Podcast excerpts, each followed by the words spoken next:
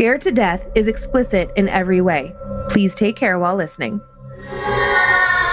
Whether thou art a ghost that hath come from the earth, or a phantom of night that hath no home, or one that lieth dead in the desert, or a ghost unburied, or a demon, or a ghoul, whatever thou be until thou art removed, thou shalt find here no water to drink. Thou shalt not stretch forth thy hand to our own. Into our house enter thou not. Through our fence break through thou not. We are protected, though we may be frightened. Our life you may not steal, though we may be scared to death. Welcome to Scared to Death, Creeps, Peepers, Roberts, and Annabelles. I'm Dan. Hello, I'm Lindsay, a doll from the Netherlands. Uh, same as last week. Same doll. Same doll. Doll's back. She's here. I I like um, how your pink lipstick, what it does to the uh, your Coffee cup? coffee cup, to go coffee cup. Yeah, well, that's the joys of being a woman. I love that. Yeah, it's a fun color. Oh, thanks. Uh, very quick announcements and then show today. Okay, let's do it. Okay. Uh, first, a new Dance with the Devil graphic tee in the store at badmagicmerch.com. Softer, maybe less less scary design. Oh. Safe for the the peeper crowd, but still very cool. Uh, so many great designs up at badmagicmerch.com. Wow, you're done? Uh, that that's all I have. My turn. Yeah. Welcome to May. As Mm-hmm. you're listening to this, don't forget Mother's Day is Sunday. Don't let the mothers in your life down. I'm so excited to share this month's charity. Our good friend Joe DeMeo told me about the Halo Dental Network. And as soon as I read about what they were doing, I thought it was just so special and needed some attention from us. Uh, our amount is to be determined. As you know, we record in advance. Um, but I want to tell you what Halo's up to. Yeah. Uh, it was founded by Dr. Brady Smith. The Halo Dental Network is a coalition of dental professionals who donate their services to the dental underdeserved. Un- dental undeserved services include dental implants, veneers, fillings, and crowns. Uh, I watched this video that they have up. It, it will break you. It will Yeah. absolutely destroy you. Just completely transforming people's smiles and giving them so much confidence, and which can help so much with job interviews and relationships, everything. Li- Self esteem. lit- literally, that is exactly. And it's like I, my mom worked in dental, so I completely took for granted all of the free dental care I've had in my life, and Mm-hmm. like how my smile gives me so much confidence. So Yeah. it's a really, really cool uh, program that they have going. Uh, if you want to learn more about it or you want a tearjerker, it's uh, halodentalnetwork.org. Not only can you donate, you can also nominate yourself or someone in your life who is in need. Oh, cool. Very cool. That is cool. Good pick. Thank you. Um, and uh, yeah, thanks to Joe DeMeo for uh, reaching out about that. Joe, uh, also friends with Darren from Cannaburst. Oh uh, man, if you're into the gummies, Cannaburst yum. is the way to go. because I think they're they're in Oklahoma and Washington only. I think maybe in Oregon, but definitely in Washington, definitely in Oklahoma. I don't know. Uh, can I tell you about my uh, two stories today? Yes, please. Okay. Uh, I have one that's pretty traditional, one very different from most of the stories we've told here.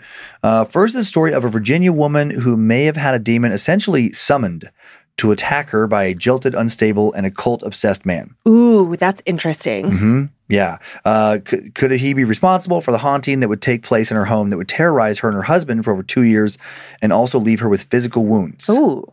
My second story, the very strange tale of Polybius. Did a very unusual video game show up in Portland, Oregon arcades for just one month in 1981? I was literally going to say, is that the name of a video game?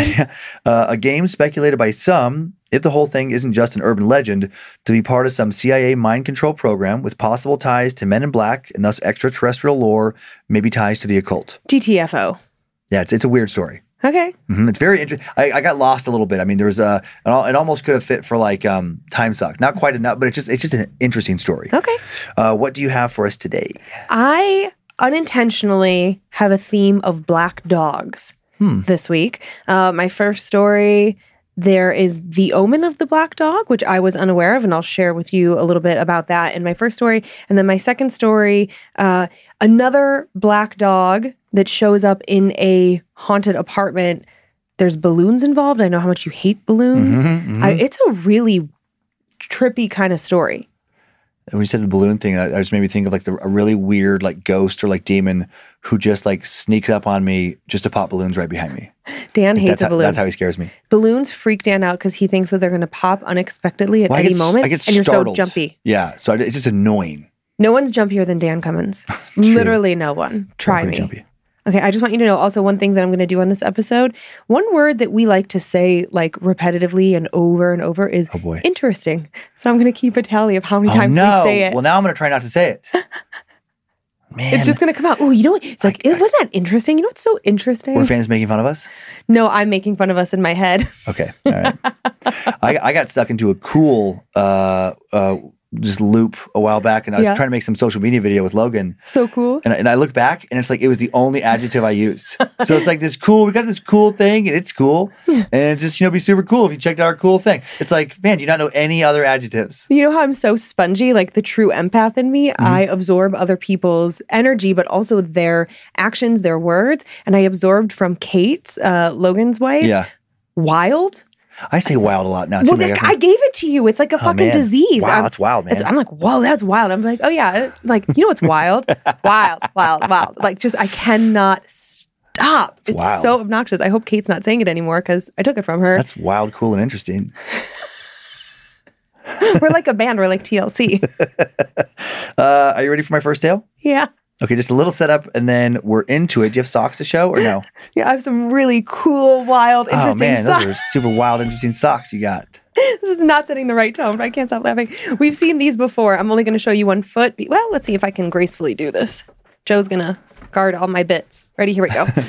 Perfect. If you can read this, Send send more, crystals. Send Funny. more crystals. Oh, and just one other thing, really quick. 'Kay. On the Mother's Day note, I was at Target the other day, and if you have a stepmom in your life, they have kitchen towels that say "Best Bonus Mom Ever" in the five dollar section, and that's like a new trend in things. So if you are a stepmom, have a stepmom, win bonus points by getting that. That's cool. Okay, I'm out. Okay, so now horror. The town of Manassas, located in Northern Virginia, was where Stephanie Winters and her new husband Nick chose to buy their first house together. They were excited to be homeowners for the first time after years of renting. Manassas, a picturesque little city of about 40,000, not far from Arlington and then Washington, D.C., and it has an especially bloody history, being most well known for the Manassas National Battlefield Park, the site of two major Civil War battles resulting in the deaths of over 20,000 soldiers. Some locals believe that some of the land was scarred so much by the bloodshed that it became cursed in a way. Stephanie and Nick had heard the war stories and paid them no mind. They were eager to move in, get settled. Their house was a charming little cottage type building with plenty of space and its own garden. The newlyweds thought it was perfect for them. Once they were settled in, Nick continued working long days at his construction job, and Stephanie picked up a job bartending at a popular local drinking spot. It was at this job where she would regrettably meet Pete, and Pete would turn her whole life upside down. Time now for the tale of the summoning. It was in the fall of 2008. Stephanie was invited to a party at Pete's place. She wasn't sure if she wanted to go. She wasn't sure if she really liked Pete. In the bartending business, Stephanie felt that flirting was just part of the job, and most people seemed to understand that it was harmless, but she worried that maybe Pete didn't get that. But a couple of Stephanie's new friends were going to the party, so she accepted the invite. After a few drinks and chatting with friends, Stephanie found herself alone for a moment, perusing a bookshelf in the corner of Pete's living room. She was drawn to it because all the books on the shelf looked very old, and she'd always found old books fun to look through and wonder who'd read them before. How many people had also once held them? She soon discovered that a lot of the books seemed to be about the occult. As Stephanie moved her fingers over their cracked spines, a shiver ran down her back, and she thought to herself, wow, this guy really is a weirdo.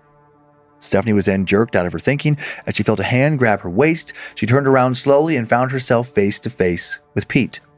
And he was leaning forward as if to kiss her. Stephanie heard the slap before her brain even registered that she'd hit him. Ooh. You know I'm married, she shouted. This didn't cause Pete, unfortunately, to back away and apologize. Instead, he grabbed her wrist tightly in one of his hands, so tight it felt like it might snap. Stephanie struggled and screamed, and she hit Pete in the head repeatedly. She then felt a stinging pain as Pete ripped out several strands of her hair and held them in front of her. What the fuck? Let's see what you're saying after I do a love spell, he chuckled, running the hair along the top of his lip and breathing in the scent. He finally let go. She bolted out of the apartment, running home as fast as she could. When she got home, Nick was already asleep, so she climbed as gently as she could into bed beside him, tried her best to put the strange events of the evening out of her mind. She was worried if she told him that Nick might try and do something, like kick in Pete's door and hurt him, so she kept the incident to herself. Early the next morning, Stephanie was cleaning up the kitchen like she usually did. Nick had just left for work. Stephanie was then surprised by a loud knock at the front door. She wondered who in the world would be knocking on their door at 5:30 in the morning. Her heart sank as she opened the door. No. It was Pete. He held a bouquet of roses in his hand, and that fake grin she hated more than ever plastered onto his face. I came to say sorry for last night, he explained.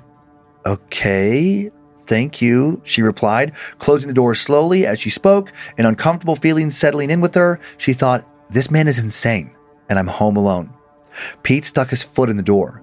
Let's just talk for a bit, he said as he tried to push his way inside. Stephanie's uncomfortable feeling turned to anxiety and anger. She gave Pete a hard shove, pushed him clear of the doorway, shouting, Get out! Get out of my house!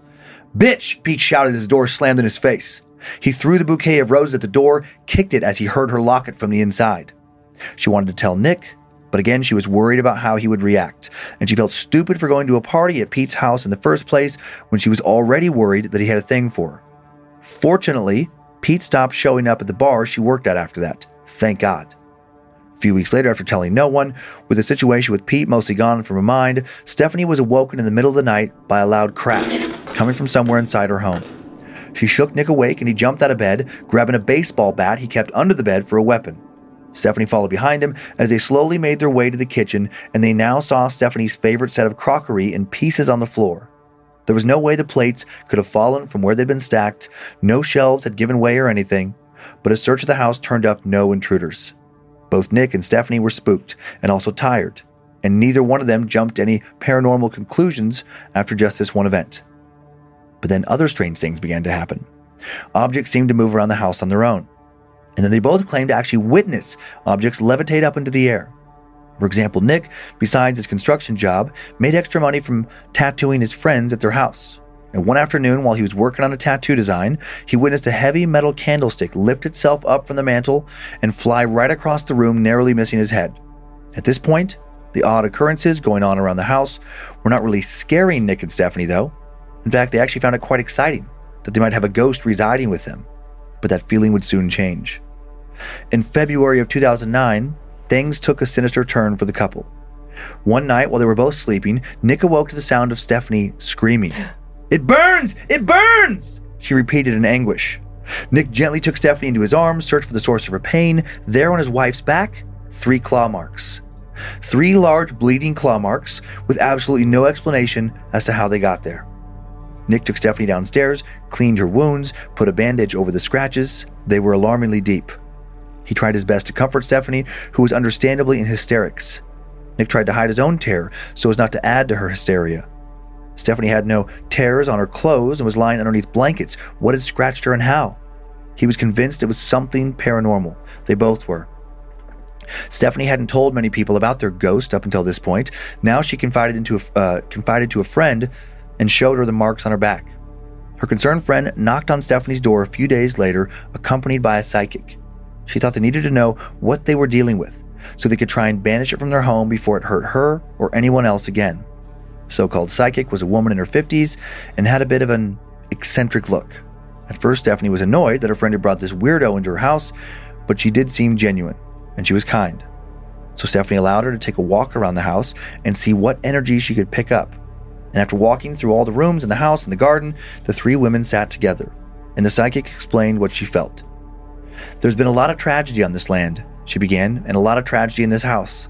A family lived here a man, his wife, and their young son. The father was a jealous man, and in a fit of rage, he murdered his wife and son. I believe it is this man's spirit who is haunting you, maybe mistaking you for his dead wife and lashing out in fits of jealousy once more. Stephanie did not feel comforted by the psychic's words.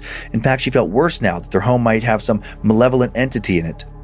One that was fixated on her, one that was watching she and Nick and potentially, if not probably, waiting to make its next move and harm her again, or him, or both of them.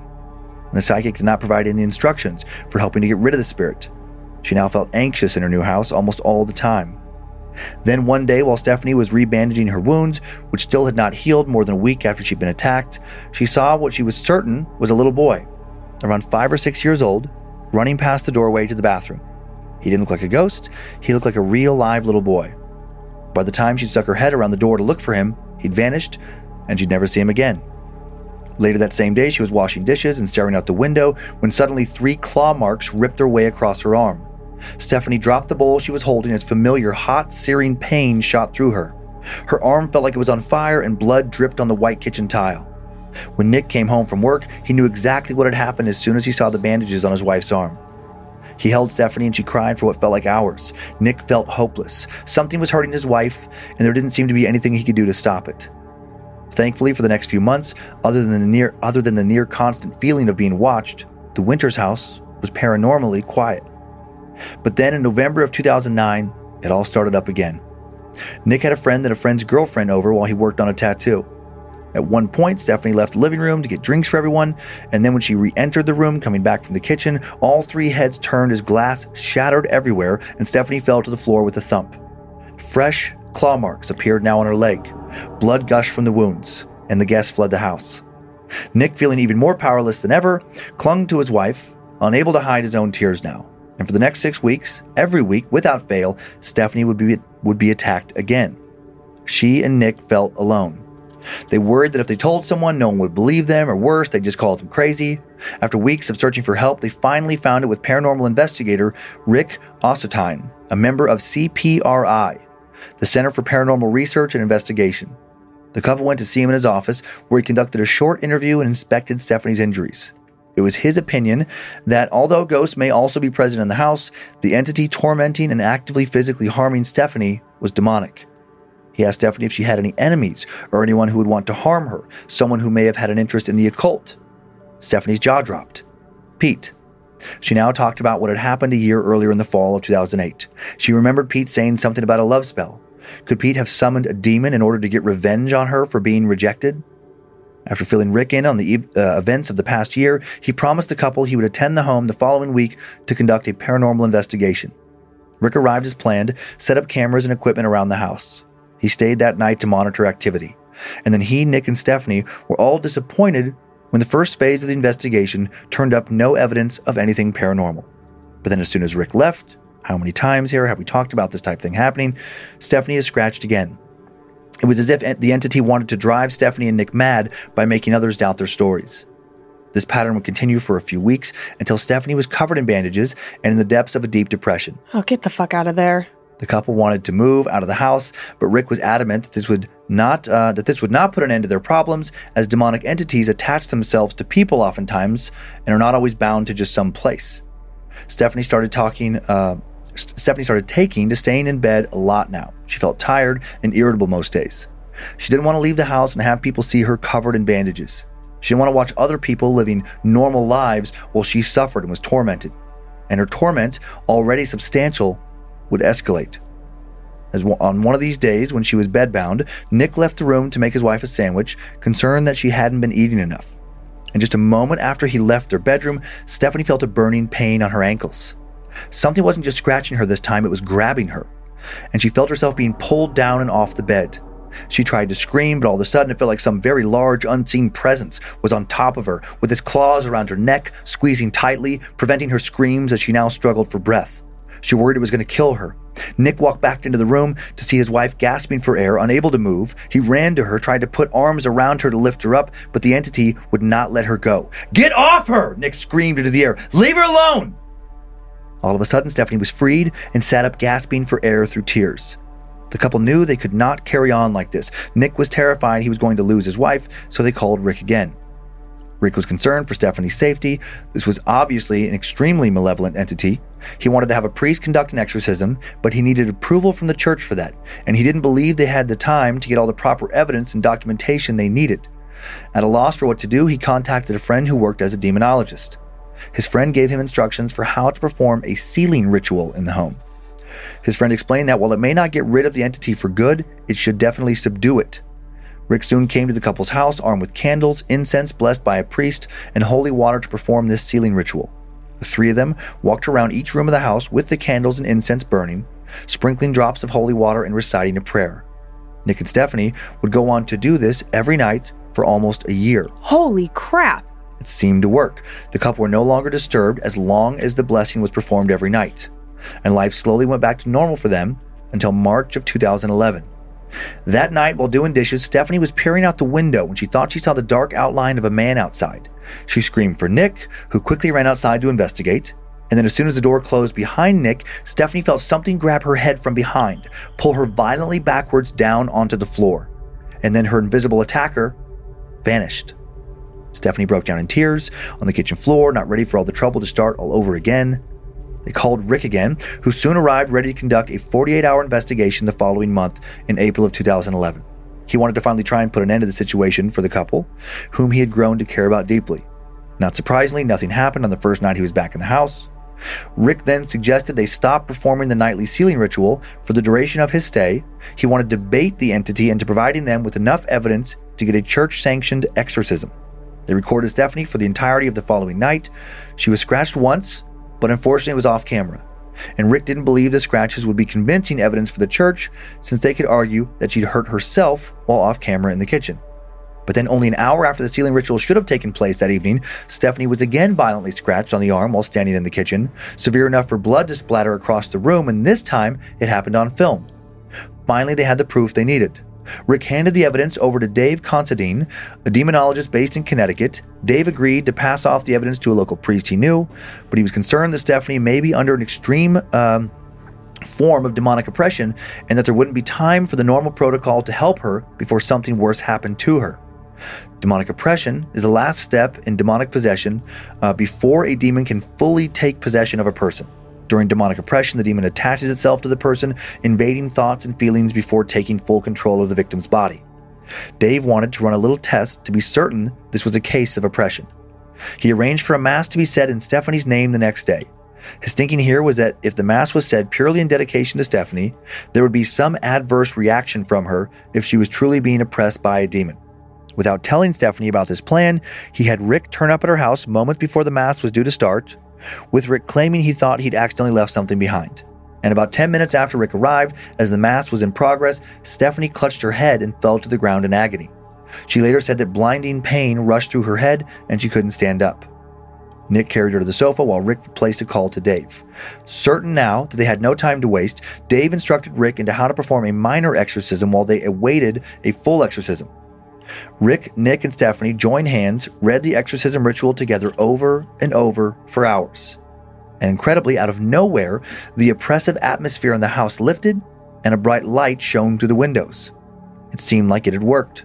Stephanie and Nick did not want to get their hopes up straight away. They lived in fear for a long time, always waiting for the attacks and strange happenings to return. Stephanie said she took years to recover mentally, but it seems that, after all that, the minor exorcism did indeed work. I bet they wish they reached out to the church a whole lot earlier. Stephanie and Nick, it seems, are still living in their little house in Manassas and enjoying a normal life. No word on whether or not they ever confronted Pete about his role in any of this.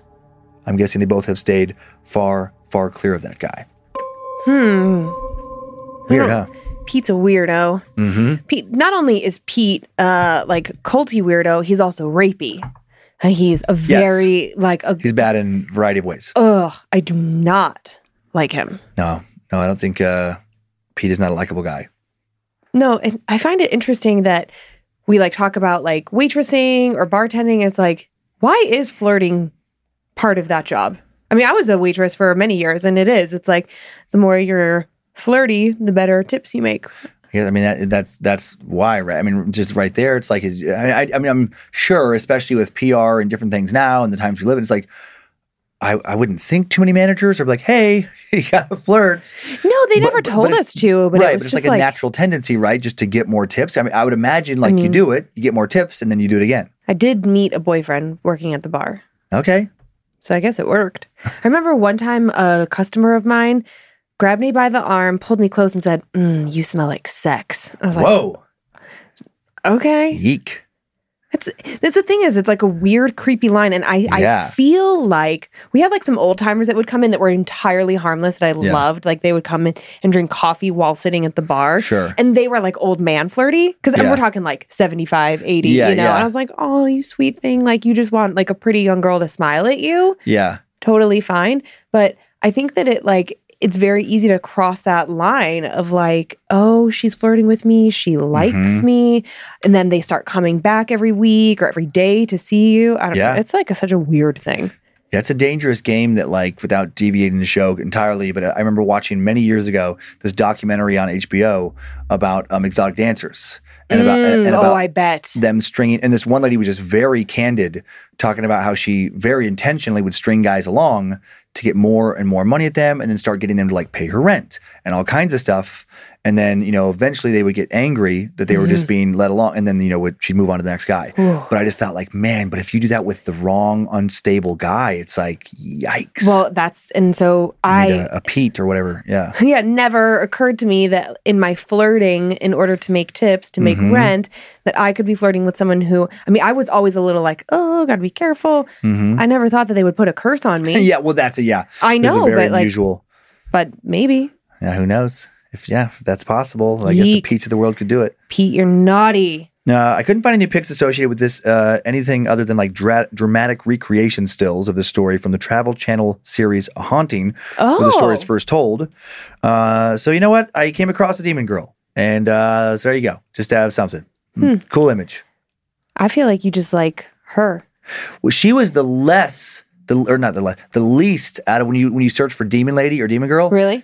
She was like the least sexualized. like, How weird. uh huh. Well, it's like what does uh, that say about our society? I think it says less about society and more about um, nerds who are good at like illustrating. thinking that. It's almost it's mostly dudes, and it's mostly uh, I don't want to stereotype. In Go my ahead. experience, talking it's like there's a lot of guys who maybe at least when they were growing up Mm-hmm. didn't have the most luck with ladies. I mean, I was uh, I didn't have a lot of luck with ladies. You know, growing up in uh, Look at know, you now.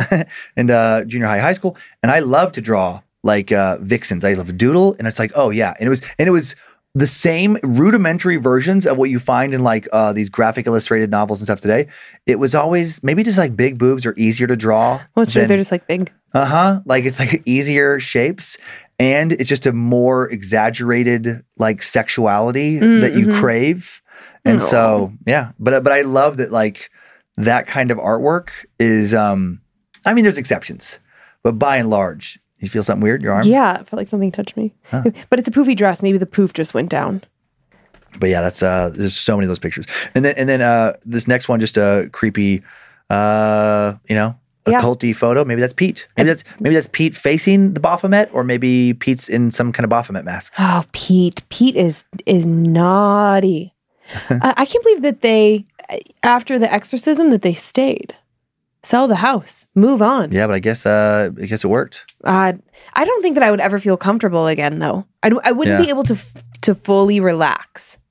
Mm, hmm I see what you're saying, yeah. And it just, mm, I don't know. And after that little Baphomet photo, I just had this pop in my head. Tell me. Uh, I do find it interesting. that- Well, Baphomet is not. It's it's a made up um, demonic entity from like uh, medieval Europe. It doesn't come from any kind of like biblical or even in the first like thousand years of lore that followed. You know, like uh, the Bible, like the New Testament, Mm-hmm. and uh, the Church of Satan. You know, associated with Baphomet. They actually do. If you look into them, they do so much good work. Church of Satan. Oh yeah. Do you know that there's Huge a satanic temple here? That's what I meant. Satanic Temple. I get they're they're actually different. Oh. It's um there it's kind of like within Christianity. There's Sure. denominations.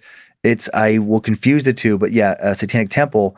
They do so much uh, philanthropic work, Mm-hmm. and they've like raised a bunch of money for Ukraine and like uh, women's rights. I mean, all kinds of stuff. There's the satanic temple here in Coeur d'Alene. It's got to be what like five people. I don't know. We should join. Make it seven. Oh boy. Come on. You know what? I mean, it it, it is um obviously um if you're Christian, you're hearing like, oh, what? Why would you even consider that? Mm-hmm. It is not what people think. I I did a, a episode on it, you know, for Time Suck on Satanism.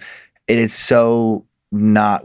They're more just rabble rousers. They're more just like mischievous people who just like to do good and um and for whatever a variety of reasons have a problem with organized religion, specifically Christianity. Yeah. But they tend not to be bad people at all. It's an interesting little organization. I like that you just said rabble rouser. Well, when you, it's not often. It's a, it's a cool, interesting word. It's wild. I love you. Uh, are you uh, ready to move away from possible demons and move towards uh, possible mind control experimentation? well, I just have one more question. I just want to um a sealing ritual, like seal it in a jar, or like the sealing. It's um sealing. It's it's C E I L I N G. It's um Lionel Richie came up with it, and uh, he's the one who started it. And is whoa, oh, the dance dancing on the sea. Then Don't mock him. I love him. I'm not mocking. Him. No, it's um, it's sealing S E A L, like you're Like seal sealing it in- something. yeah, like- sealing the demon out of your home. I guess. Yeah. I don't, and I don't know what, what the ritual entails, and I'm sure there's a, a variety of sealing rituals. Yeah, I kept waiting for you to say like of the things that they brought, there was like a jar or something that they were going to try and contain it and seal it in there. Oh, But then I got confused and I was like, well, maybe. Then I was like, my brain is so ridiculous. I was like, or maybe they just want it to stay on the ceiling. Just like, listen, demon, you just you just stay up there. What a feeling when you're dancing on the ceiling. Demons on the ceiling. Demons on the ceiling. I like the ceiling it in little jars. What you said, because then I, that made like me lightning picture. bugs in a mason jar. That made me picture like my grandma's cellar, like like instead of like pears, like uh, and you know like peaches and stuff, like bottled pears. You just like a bunch of mason jars, and there's like that's uh, Baphomet, and that's uh, Azumel, and just like a Oh, that'd be variety, fun. hmm variety of little demons in jars. And then there's an earthquake and they all fall down and all the demons Oh, are released. boy. That's a great premise for a horror movie. Mm. You're Mhm. welcome. That sounds like be Somebody's some gonna make of millions off me. some kind of Bruce Campbell uh, situation. Um, okay, okay, moving on. moving on. This is an especially weird one. I will share all I know about Polybius after a quick sponsor break. Thanks for listening to our sponsor deals, Creeps and Peepers. Quite a bit of setup on this one, and then we uh, we don't really head into a lot of scares. More strange, interesting, uh, possibly concerning than spooky, but but I still feel like it fits on the show. Okay. I, tr- I trust you. Thank you. Welcome. The 1980s, a time in America when many teenagers seemed to experience a lot more freedom than ever before. The counterculture movement of the 60s and 70s paved the way for the teen years to be a time of true self discovery and fun away from the prying eyes of parental supervision. And technological advances provided all new forms of fun for teens. The exploding arcade games market suddenly became big business, and these arcades became teen paradises. Bustling, laughter filled dark, dark rooms with bright lights and video games popping up all around the country. Video games were seen by most as a pretty safe place for teens to waste their time and money. Much better places for kids to hang than drug fueled parties or sex in the backseat of a car, Woohoo. pulling death defying daredevil stunts on dares, etc. Initially, though, this new form of digital entertainment had launched with a shaky start. Concerned parents, churches, and politicians feared that these games would corrupt the youth. Mm-hmm. That fear began with pinball machines featuring illustrations of scantily clad, big breasted, sexually suggestive women, rock stars often linked to the occult. But then Pac Man showed up, benign and safe. Donkey Kong, Mario also seemed harmless, and they were.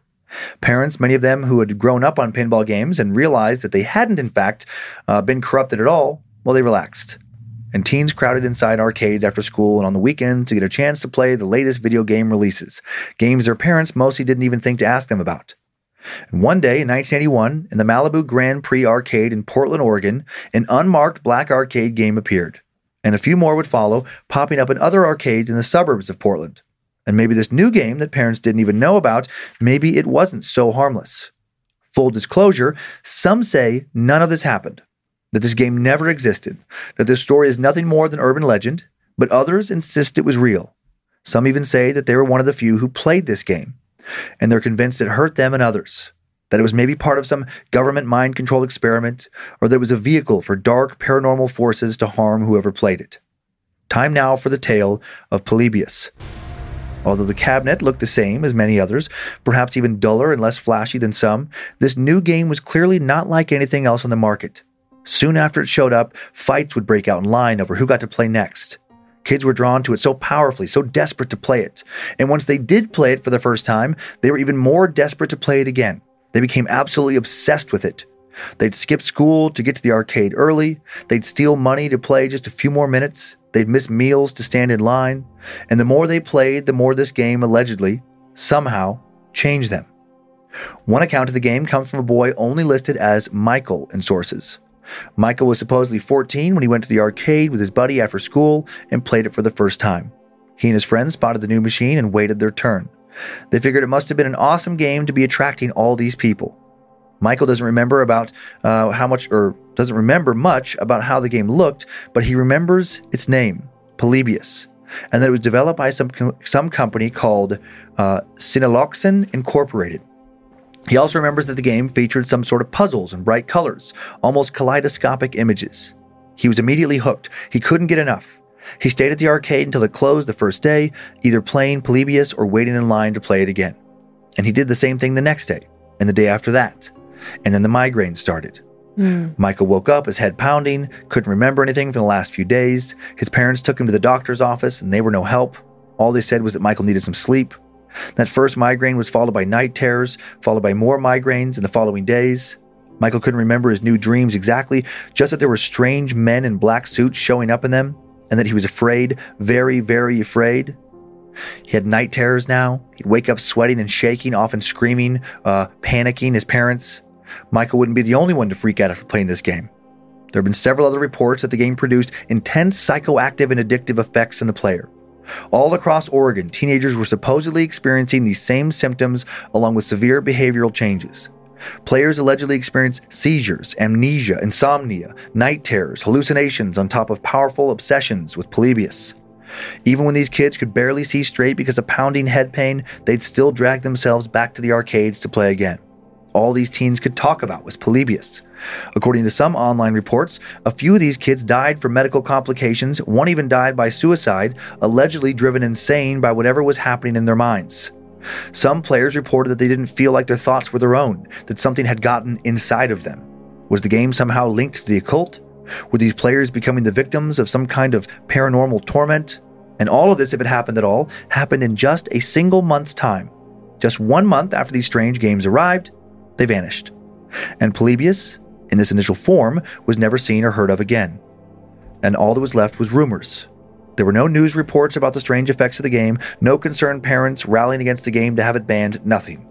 For the next 13 years, it was like the game had never really existed. And then the internet came along.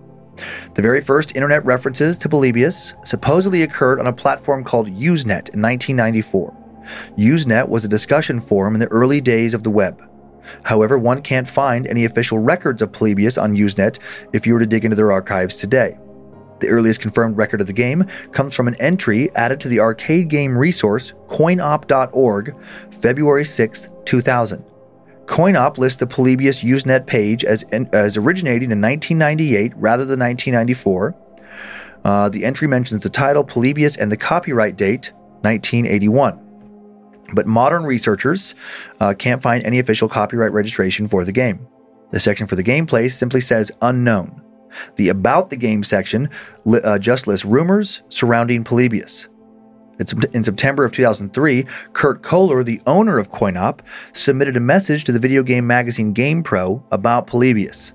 And then Polybius appeared in the September 2003 issue as part of their series Secrets and Lies, the first printed reference for Polybius.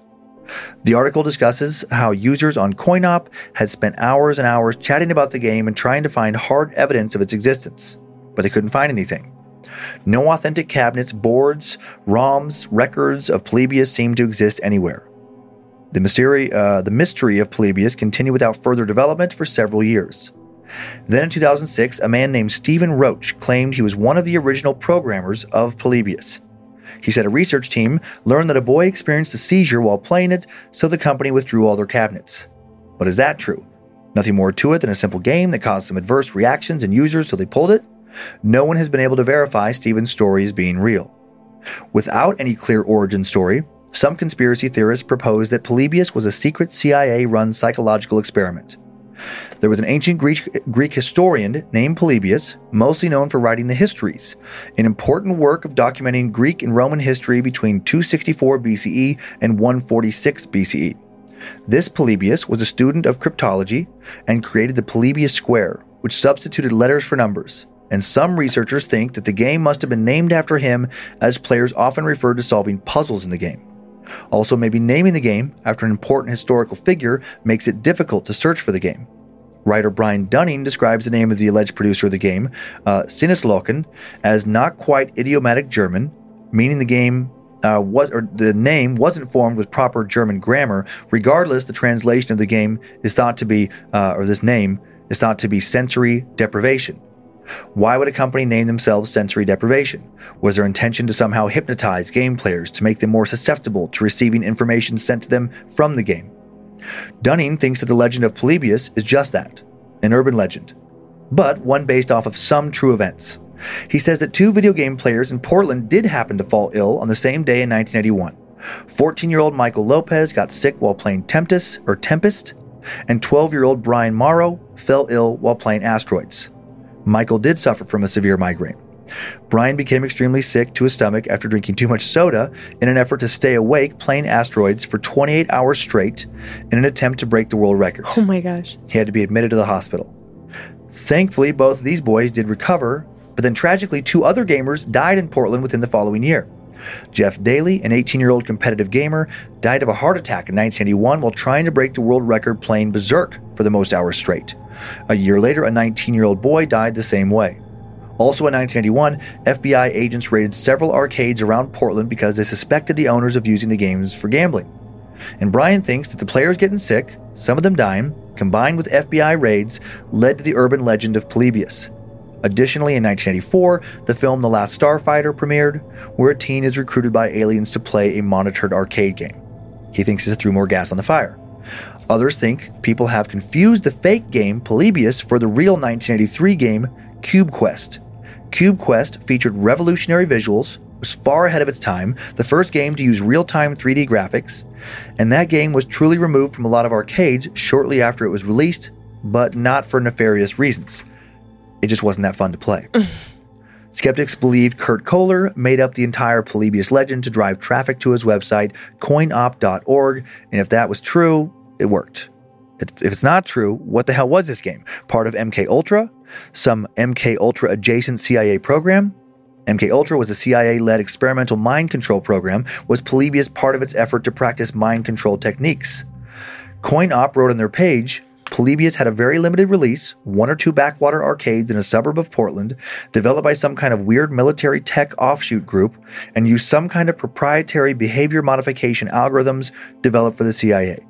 Perhaps the game was related to subliminal messaging.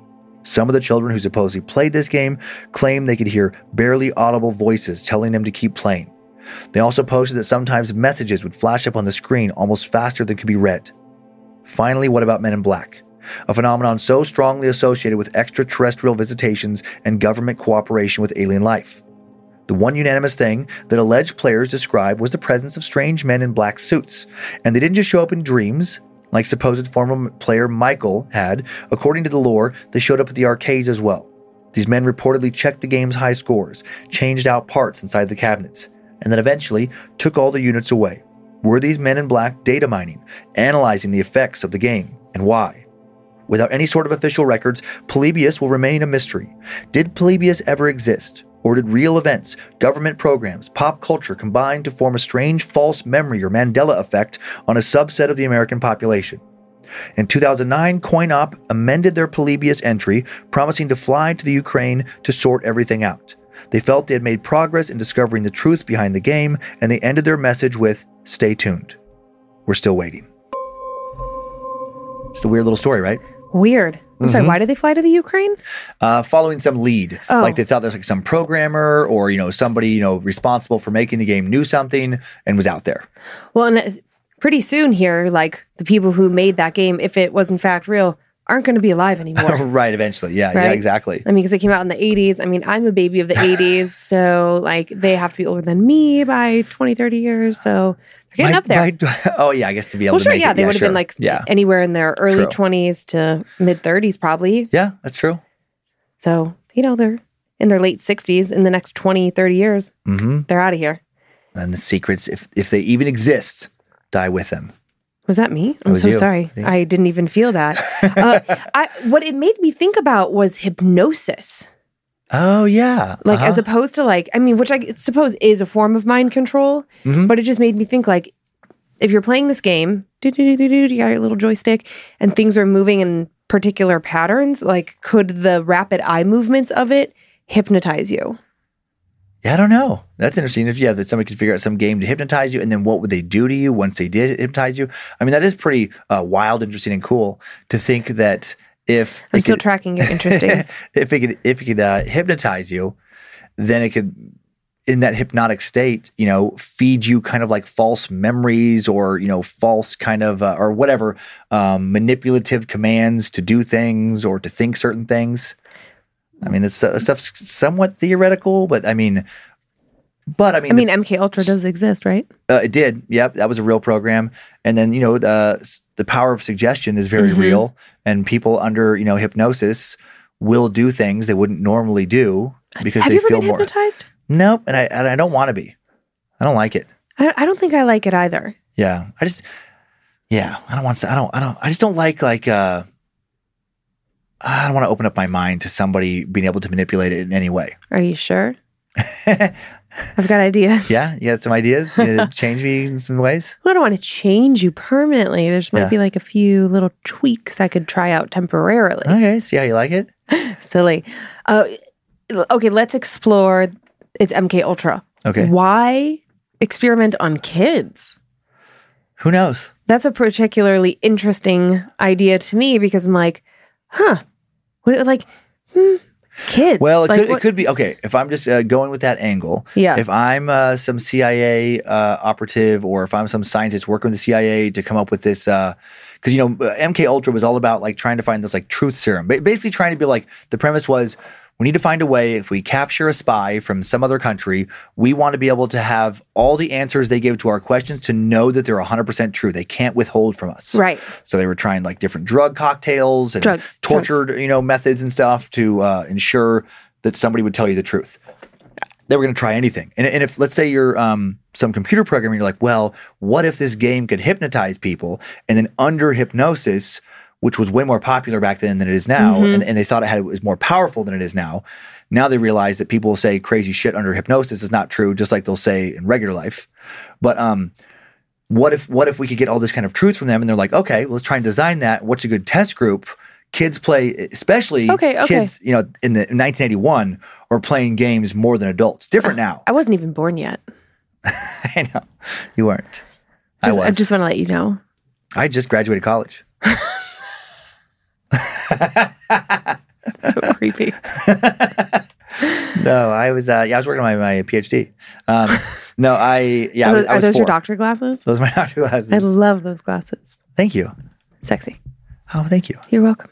Um, okay, well, you know, potato, potato. Who's- potato potato Who knows what's going on with Plebeius? cool interesting Yeah, yeah. or wild Or or wild. Or paranormal or Mm-hmm. not, or just one of those unexplainable things. Yeah.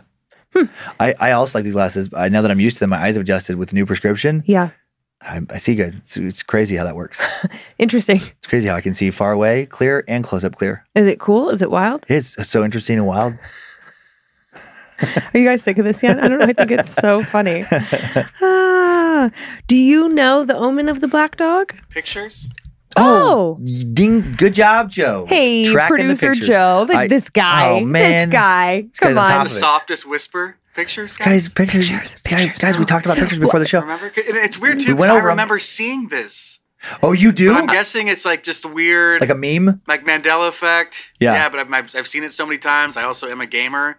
I know, Okay. that's It's what I like was embedded thinking. in my brain that this existed. Well, this picture was re- was just created. Uh, like uh, they didn't claim this first picture we're going to show that it is a picture of Polybius, Mm-hmm. but just like based on you know the rumors, what it may have looked like. So here's like uh, the the Oh. game, what it was supposed to be. Polybius. I know what it's pronounced. According to all the, the YouTube videos I watched, they said Polybius. I I'm just kidding. Oh yeah, and then, and then what's interesting is it turned up in The Simpsons as a pop culture reference, as they will do. Uh-huh. So this next still from The Simpsons, there's Bart at the arcade. Next to him is Oh. Polybius, Interesting. And then Cool. and then uh, going with some pinball art. I love right? pinball machines. I do too. I love. I would pinball. love to have like at some place, like have a house sometime with like some old pinball machines, like with like the from the seventies. My mom These- used to be really good at pinball. Oh really? Yeah. I, I'm I'm I am shit dad. at pinball. I'm terrible at it, but I like the artwork. Okay, you know, okay. If you're in, uh, I'm really bad at pinball. if you're in Nashville and you Yeah. can go to the what's that hotel we stay at, I can picture it in the lobby in the pinball Oh, game, but I can't think of the name of it. the Hutton, yes. and Yeah. Yeah. the Hudson. Hutton. no, no, Hutton, you're right. Hudson Burgers, yeah. the Hu- Hutton, Hutton. Yeah. great hotel, and they have cool pinball machines. Yeah. And the last, well, the second to last time we were there, what famous musician did you see? Alice Cooper there you go. coming out of some secret room while he's playing pinball. That's what I think of now. And in this next picture, this is Elvira. Oh wait, before that one, Joe. hey, lady. I know. Uh, th- this is the Elvira on the pinball.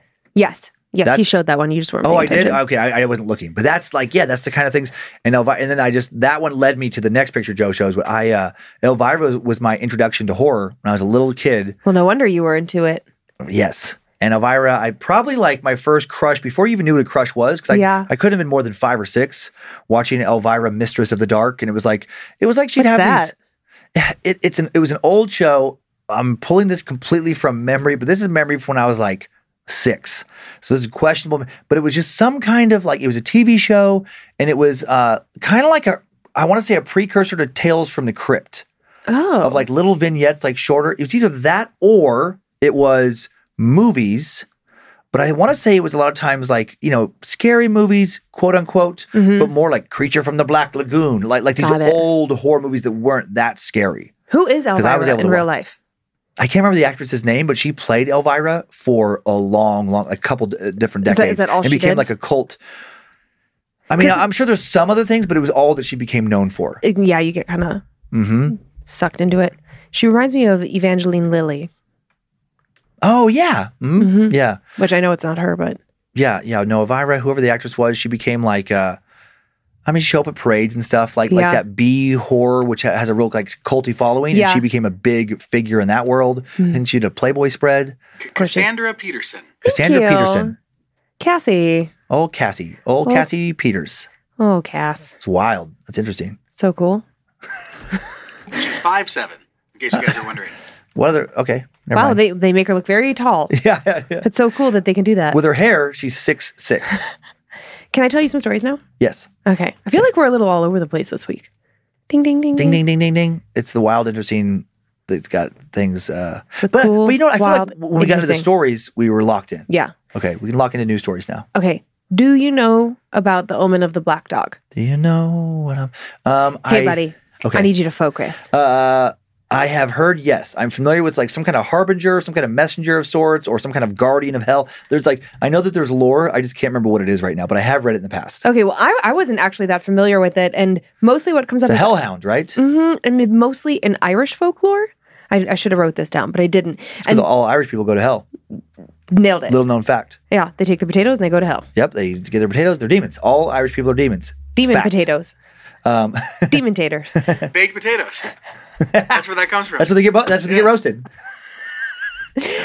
Ah. Okay, yeah, a lot of it comes from Ireland. I did not know that. Where they might actually call it jacket potatoes as Oh, I- opposed to a baked oh, okay. potato, just FYI.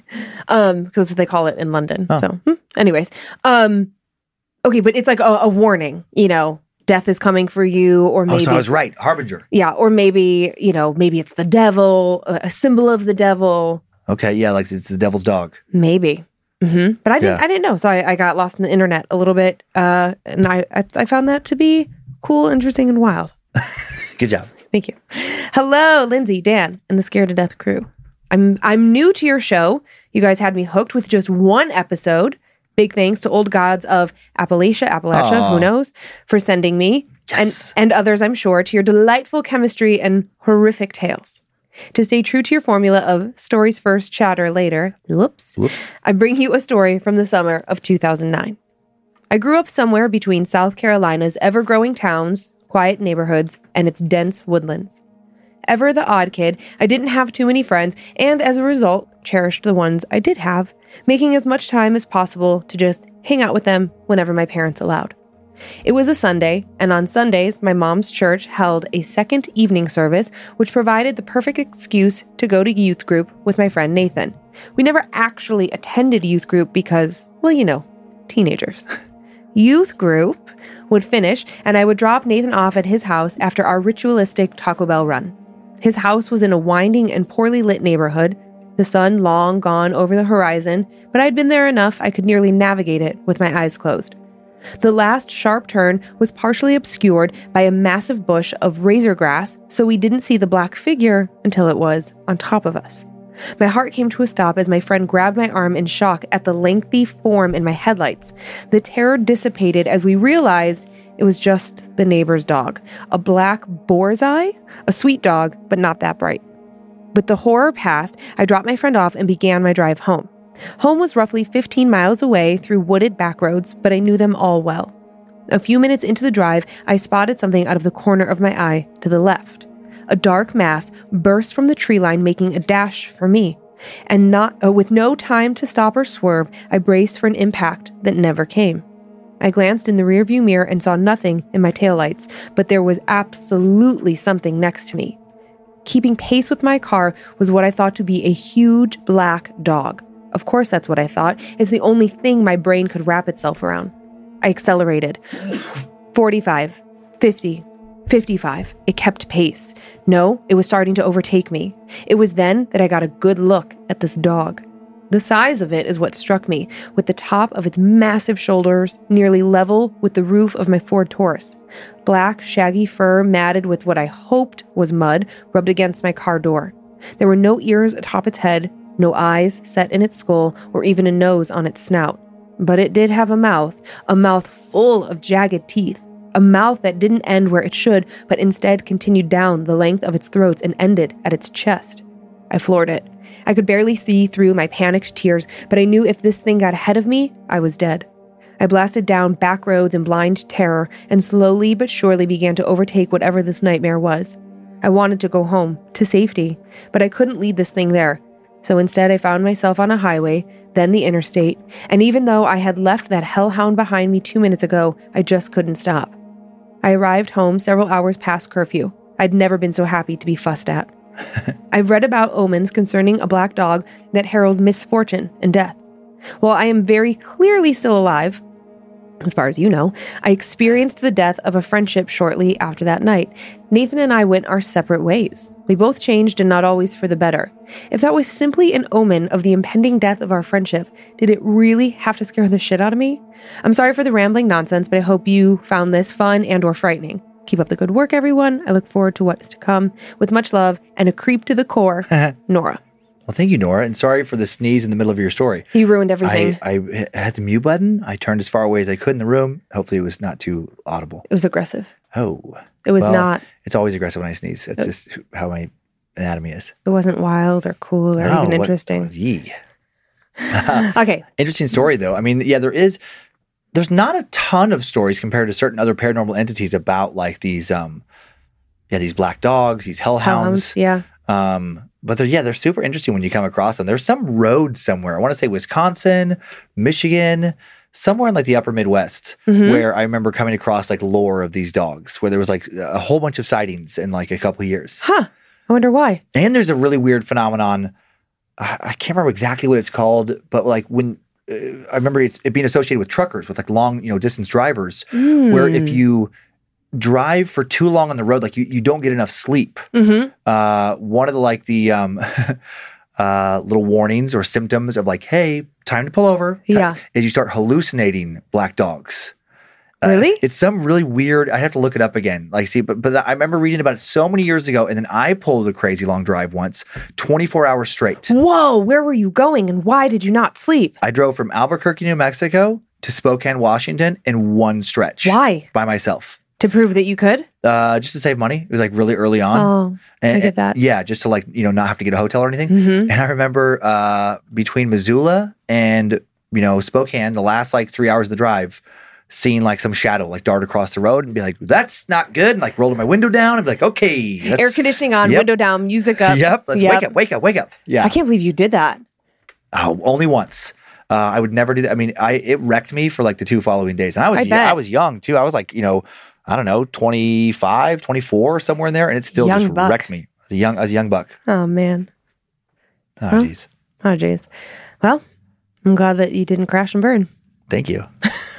That was just dumb, though. You could have slept in your car. You could have pulled over and taken a nap. True. True. Mm-hmm. But I wanted to be uh, I want to be wild. You know. So interesting. Thanks. You're welcome. Uh, okay. Okay. One one more kind of black dog tale. It shows up, but it's not. The story is not based around the black dog. Okay. Fair enough. Uh, okay, so one of the things that we consistently discuss are haunted places, and actually last week we were talking about MacDill Air Air Force Yes. Base, or like places that have existed for long periods of time, and how you know the more things that happen, the, the, the more confirmation, the more valid, all of that. Yeah. And on that note, we also think like, oh well, if if a house was built on old burial grounds, like Yeah. right. But what about when a place is brand new? It's so I feel as though it is very rare that we find a new more rare. Yeah. Yeah. So we have a new apartment that has got some weird, weird stuff going on. Okay. All right, let's check it out. Oh, I have to turn the page. That's cool. So wild. Good afternoon to the epicenters of the only STD that I'd want to give to both my wife and my parents. I feel a little gross having Nice. committed that one to writing. and also to all the bad magi- magicians who support them uh, and give them the help they need to help me survive my daily commute. I'm a very recent, very big fan of the podcast. Ah, thank you. An old coworker turned me on to Dan's comedy back in 2016, and a good friend from high school introduced me to the podcast. I was going to write in a couple times before. First, back in November, I was going to write in with my father's story because I didn't have one to call my own. Then I moved into a new apartment, and after my third or fourth night, I had a brief experience that got me as far as drafting an email before deciding it wasn't even a story and deleting it all. Then last night happened, and holy guaca fucking moly, have I got a real life spoopy story of my own. I'm to call this a quick setup and do my best not to bore anyone. I've been a creeper since fifth grade, and like any good creep, I married a peeper. We're expecting our first child, and she refuses to watch any horror, joking that the stress it put her through would turn the baby ugly. we recently moved into a new two bedroom apartment. We were changing states yet again for my job, so I went ahead to lock down a place and get our feet under us while she kept watch over the pets and closed out our affairs back at the old homestead. Being away from your partner is never super easy. I'm sure lots of people can relate. But you have to appreciate the little things. I was binging horror movies and video games during all my free time when we weren't on the phone. It felt like I was back in college. The unbridled access to my fix made it easy to explain away my first event that I claimed as an encounter. I woke up in bed. I didn't know what time it was. There was enough light in the room to see everything, and it was the right color to know that it was the sun and not streetlights from the parking lot. This meant I needed to at least check the time, and at worst, panic, skip my entire morning routine, and rush to the office in the same clothes I wore the day before, because if you're going to be a mess, make it a spectacle. Only problem being that it would require movement. I'm not going to say I couldn't move, I just wouldn't move. There was enough time for me to have that specific thought I need to get up. I need to get my phone. And then from somewhere in my body, below my brain, and then from somewhere below my brain, my body said, Nope.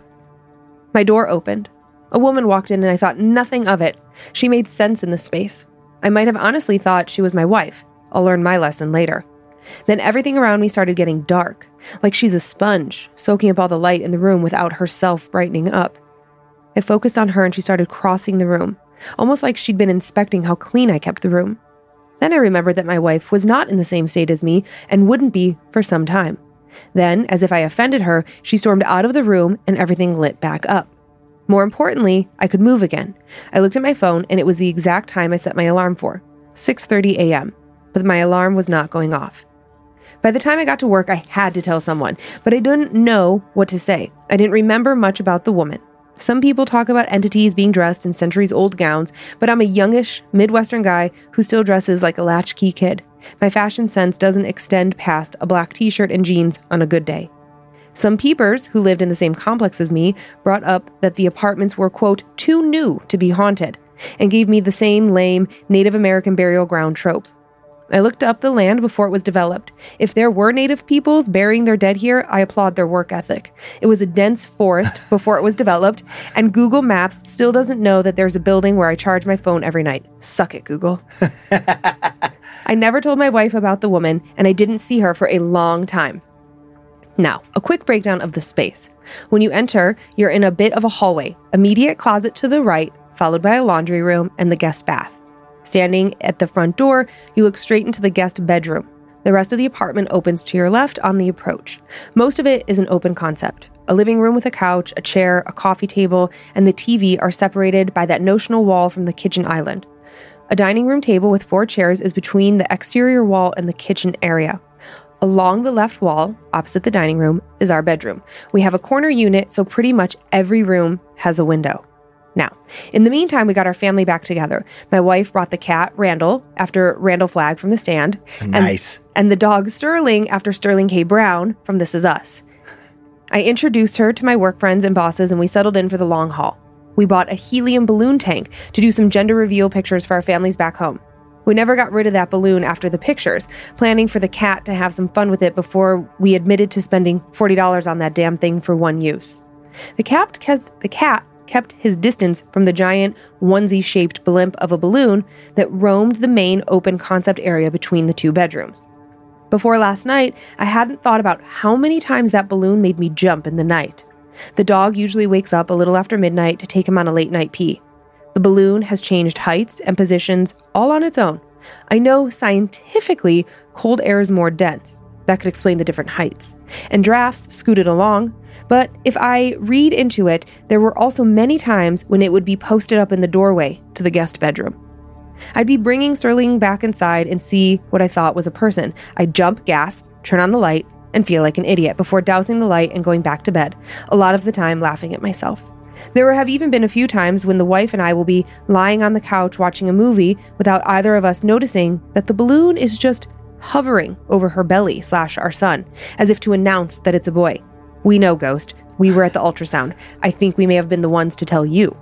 I told my wife that the balloon creeped me out when it did that. The next time we noticed the balloon, it was above me. Cut to last night, and this is the big one. I'd accidentally overdid the pre workout on the way to the gym and wasn't feeling great. I just couldn't go to sleep. I was sore and everything felt wrong. Lying in bed, periodically checking the time, watching my sleep time slip away until I'm nuzzled. It's Sterling. He needs to go. I look at the time, it's just a little after 3 a.m. I'm oddly alert, but I do feel like I did get some sleep. The night is strikingly beautiful. The moon is full, and there's that kind of fog that will make any schmuck say, This makes me think of The Exorcist. It's me, I'm that schmuck. I've got the energy and time, so we walk around the complex. Nobody else is out, and Sterling walks well for me. He does his business, I clean it up, the dynamic of our teamwork. I take the good boy upstairs into the apartment, and he jogs along, cutting to the left to take my place in bed. I stop at the end of the hall and I see my wife, sitting up with our son, looking out the window. I can't tell you how long I sat and watched her. She looked back at me, holding the boy. I couldn't move again. I knew I had to go to bed. I gave the mental commands You need to go to bed. Go lay down. This time, something else responded from another part of me Nope, that one isn't your wife. The woman. The woman and I sat looking at each other for a beat. I couldn't figure out how I knew that she wasn't my wife. Then I had the realization that gave me that justified fear that I'd been missing. My wife was barely halfway through her pregnancy. I think this upsets the woman. She stands. She's looking at me but facing the window. Like before, it's significantly darker than it was when I first saw her.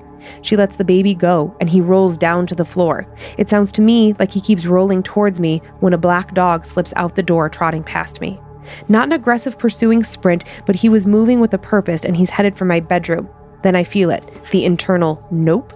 I do move though. I run to my bedroom, stomp kicking the dog on my way. I'm barefoot and I feel fur and bone and the strangest sort of sadness as this thing slides across the floor. I slam the door behind me. My wife and dog start awake. After a moment, everyone quiets down. Before I can explain what's going on out in the main room, my alarm goes off. 6:30. Was I out there for 3 hours? I told the wife that I fell into the door trying to get dressed in the dark. I looked out and everything was normal except for the fact that one dining room chair was missing from the table, and the ones that were still in the dining room were lined up along the wall rather than in their proper, pushed into the table way that non psychopaths keep their furniture. I don't think I have to tell you where I found the missing chair, but for the sake of closure, it was in the guest bedroom, next to the window, under the balloon. I called in sick today. I'm not going to tell my wife what happened. I am going to find a way out of my current lease, even if that means taking something important in this unit, breaking it, and asking the complex to let us switch apartments while it gets fixed. By then, hopefully, I'll have a new dig lined up and a plausible story to explain the sudden move to my family. So that's going to be an all day thing. Good luck with everything you guys have going on. Thanks for the work you guys put into the podcast. Much love. Soon to be former tenant. And that was anonymous, right? Like Yeah, for- former tenant. yeah, former tenant. Um, because that very funny, very very good, Very funny. Yeah, very good writer. Uh-huh. Um, and just a very interesting story. Yeah. I mean, like that weird, almost like a lucid dream at the end, but then things are moved around the place and like the missing, like what, three hours, three and a Uh-huh. half hours? What was it, three to six or three to six thirty? I think three hours. Yeah. And uh, man, a lot going on. And then like What's going on with that balloon? I don't know. I don't, there's so many weird things there of like Mm-hmm. the, what happened that night. And just in general, I mean, you know, he the, the first time he sees the woman, I Yeah. I'm with him or her, I guess. Yeah. Uh I'm with them in the idea that like you could completely dismiss it away. You could be like, it was yeah. a bad dream, it was this, it was that. Like Right. that's not really an encounter. What happened? I don't know. Doesn't Yeah, matter. Yeah. But then the culmination of all of these things, uh, I'm sorry, the accumulation of all these things, Right. How it builds that final like crazy thing too. Yeah. I know. Like, okay, let's talk. Let's talk about the balloon. Yeah. So, First of all, how did it even last that long? right, right. Helium or not, balloons. I'm assuming usually when they're those gender reveal, they're um, just the latex, just the those Mm-hmm. ones eventually just kind of shrivel up. It's not even a mylar balloon, which are like the big fancy ones. oh yeah, that are kind of like look like almost like aluminum foil. exactly. Yeah. So how it lasted that long is beyond me. Why is it hovering over his wife's belly? But I hear again, he, she, I, I hear what they're saying about like, well, you know, like there could be a draft. It kind of like blows it in this direction. The Right. temperature changes, it expands, it shrinks. Doing a good job of justifying, but when the end result is a chair gets moved from the dining room to a guest bedroom, it's under a window where he or she or they Yes, saw this. saw, saw the woman standing looking out a window with the balloon hanging out. I'm fucking out. I'm Yeah. smart. He's getting the fuck out. I'm so proud. Yeah, and, and they were and they said that like okay when they the squish the stomp stomp kicked the dog uh in the hallway They felt it. felt it squish all that, but then obviously there's nothing there and, and then like when their wife woke up they were like by the door I guess going into the room right it's like by the where the hallway was I'm trying to think of their position Oh, so the I'm uh, Sorry. What I'm picturing is that the person was walking down the hallway because that like weird black dog shows up Yeah. and is making a beeline for their bedroom. right So then and they they're running to chase the dog right yeah they're running to make sure that it doesn't get in there. So then they run in their bedroom, slam the door behind them, and the dog doesn't get in there. But but when they um when their wife woke up, they were standing because they, cause they said they made some excuse. Oh yes, well, because but they had taken the dog out, their actual dog out to pee, so it makes sense that they right. So were. it's definitely because but just, those it- three hours are missing. So yeah because it felt like a dream sequence for a while there. right, You know, with all the just such a trying to use a different adjective. See? Weird. Uh, I actually wanted to say it in a non-joking way wild there, but it felt so like weird. Um, that, that I that I would want to say it was like yeah lucid dream, Mm-hmm. but then when you're you're definitely awake because you're up, like you took the Mm-hmm. dog out, like like ah that yeah yeah that's just a very strange strange story. it was wild, Like it legitimately was. Lit- legitimately. We're gonna rename this podcast "Wild, Interesting, Cool Ghost Stories." Scared and wild, Wick. scared and interesting. What is call it? Wick. Uh, but yeah, yeah, I, mean, I love the variety of these stories. hmm I know. I feel like in the last like two weeks we've had all over the place in a Mm-hmm. good way, you know, because it can't just be haunted houses and Ouija boards every week. Well, and, and just like the oh the not symptoms, evidence, the evidence that pops up. Like it has been some new stuff. Like there was this story. I think now I get I get confused. I think I told it for last week's episode about the cuts that turn into they just go away, but then there's scars left there. Oh yeah, that's part of the slaughterhouse. The Slaughterhouse Canyon, yeah, that was something I don't remember hearing about. Mm-hmm. And then and then with uh, we haven't I don't think we've talked about demon dogs or these these shadowy dogs showing up. But then that story, just like the sequence of events and the balloon and uh yeah, the the dog that you step on, but then there's nothing there, and then the the way the woman was with the chairs, like the psychopath, like arranged on the wall, and one of the guest room. It's like I don't remember hearing details like that in another story previously no, because sometimes I mean, not that there's anything wrong with them. If the details are what they are, and it happens to be like footsteps in the attic and all those things, Right. those things are plenty creepy. But there are certain things that tend to show up a lot Mm-hmm. in hauntings: opening and shutting doors, opening and shutting drawers, uh, the sound of footsteps, Mm-hmm. whispering, scratching in the walls. But then every once in a while, you get these things where like, I've never heard of that before. Like, what the hell's going on there? remember when Penny was whispering last night? Oh my god, That There- was so creepy. yeah, that was so creepy. It sounded like it was the way Penny was breathing. Our one of our dogs. yeah, she was like she was like a nose whistle or something. because it is funny. Like Gigi will almost have a snore sometimes. She'll do like a little dog snore. I mean, it is the cutest thing. and it's pretty cute sounding. But then every once in a while, Penny will do some weird breathing. But last night it was just so quiet, and we're laying there, and, and we just hear it. And it was she was at the. She doesn't usually sleep at the foot of the bed. Mm-hmm. Usually sleeps in between us, which we're trying to stop her from doing that. She's such an asshole. Um, so it sounded like it could be coming from like by the door. Yeah. and you just hear this. I know it sounded like a voice for a second. And I was not about to investigate it. You did a good job. You popped right up. You put your ear next to Penny's head and you're like, it's Penny. It's Yeah, for yeah. sure Penny. And then you stay there for a couple of breaths to really, Really confirm. confirm it, yeah, because it weirded me out too. I know. Well, and I actually thought because I have one of those like hatch, you know, my my night uh sound thing, and it Mm-hmm. my it's like you know it's an alarm clock, but it has nighttime meditations, and then it can mimic the sunrise in the morning. There's guided meditations, and it sounded like the guy's voice for a second. So I was like, oh, that's just my meditations yeah. going off inexplicably, but Nope. Nope, just Penny in the nose whistle. Between last week's episode and this, we have the the orb in the closet that turned out to be you with your phone. That I am so mad that I missed that opportunity to seriously scare you. I saw the the floating moth and bug thing over my hotel bed. What's Turned out going to be a trick happen of this light. week? Yeah, now after all these different things, and then the dog, the whispering that turns out to be the dogs breathing. Now it's going to be now my guard's going to go down, and there's going to be something Oh. else happening. I'm like, oh, whatever, and then find out later. It's like, no, I wasn't in the closet. Yee. Chihuahua. You want to do Annabelle's first or me this week? Oh, you can go first, my friend. Thank you. Okay.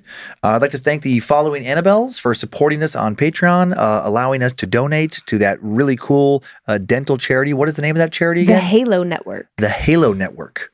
And all the donations uh, we do every month. Which, by the way, if you're a dentist and you're listening to this, you can join the Halo Network if that's something of interest to you. Oh, yeah, donate your skills. Uh, I want to thank the following uh, Annabelles uh, Zane Husky, Mike Check 37, Maria, uh, Sk- oh boy. Um, oh, wow. This is quite a name. Schle Schlegelmich.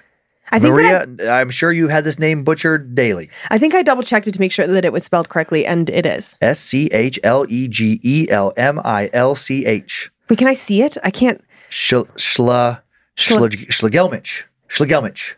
I bet it's one of those things when you hear it, you're like, of course, and then it's easy once you get it Well, once. maybe it's not. Sh- maybe it. Maybe something silent in there, like Slagelmich. Maria might be pronounced Wild. Maria Wild. Maria, interesting. Uh, Kale. Car- uh, Carol Pollen. Devin Hampton. Daniel Fernandez. CJ Hammond. Lonnie LaForce. Uh, Sarah and Gary O. Amy Fink. I nailed Fink. I'm positive on that pronunciation. Good job. Laura Robertson also nailed it. Jocelyn, Seth Manning, Big E, Big EV, 1992, Ronald T. Bloyd, Kelsey Beam, Acacia Ennis, Whitney Huckaba, Amanda Foraker Hayes or Foraker Hayes, Four acre. Amanda, are Four you, Acre. Amanda, are you Amanda Foraker from Parma Heights, Ohio, with a brother named Matt? Because he had a sister named Amanda. Okay. Just Amanda. Foraker Hayes.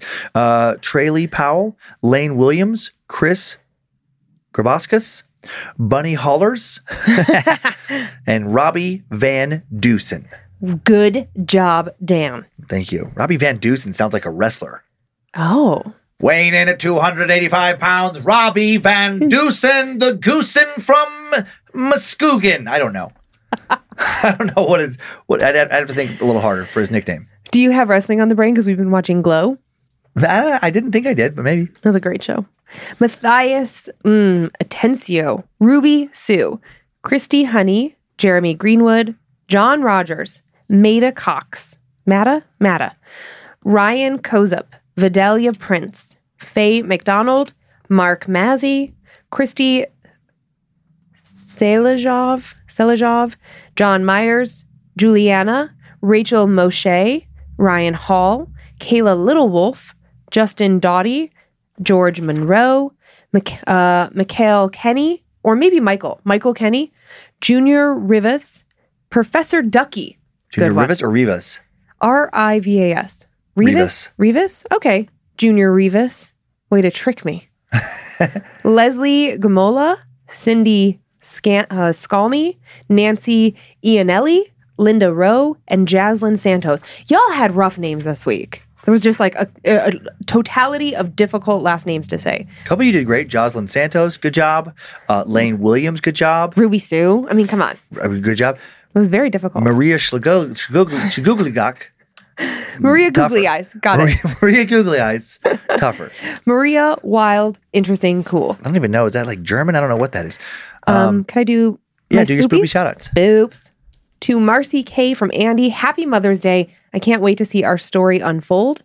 To Pookie Sea Turtle from Lobster. I love the I Pookie Sea Turtle from Lobster. my favorite are like the weird inside joke. Yep. Yep. Uh happy 20 years of marriage. I can't wait for 20 more.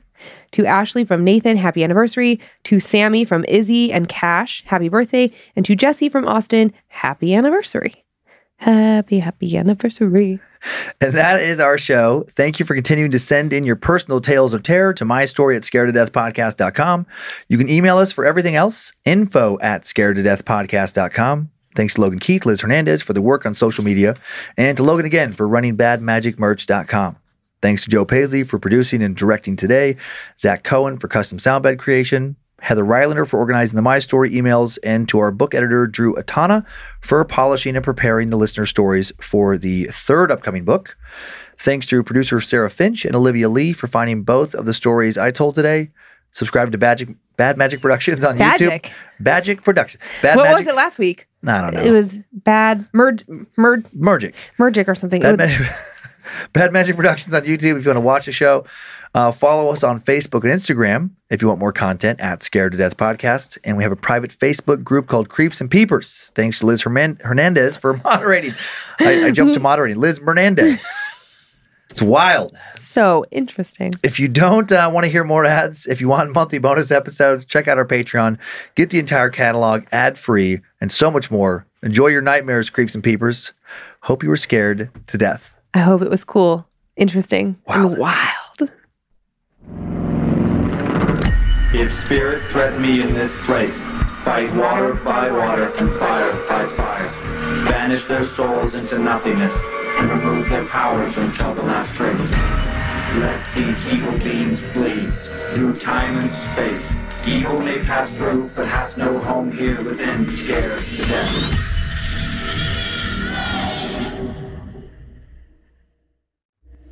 Bad Magic Productions.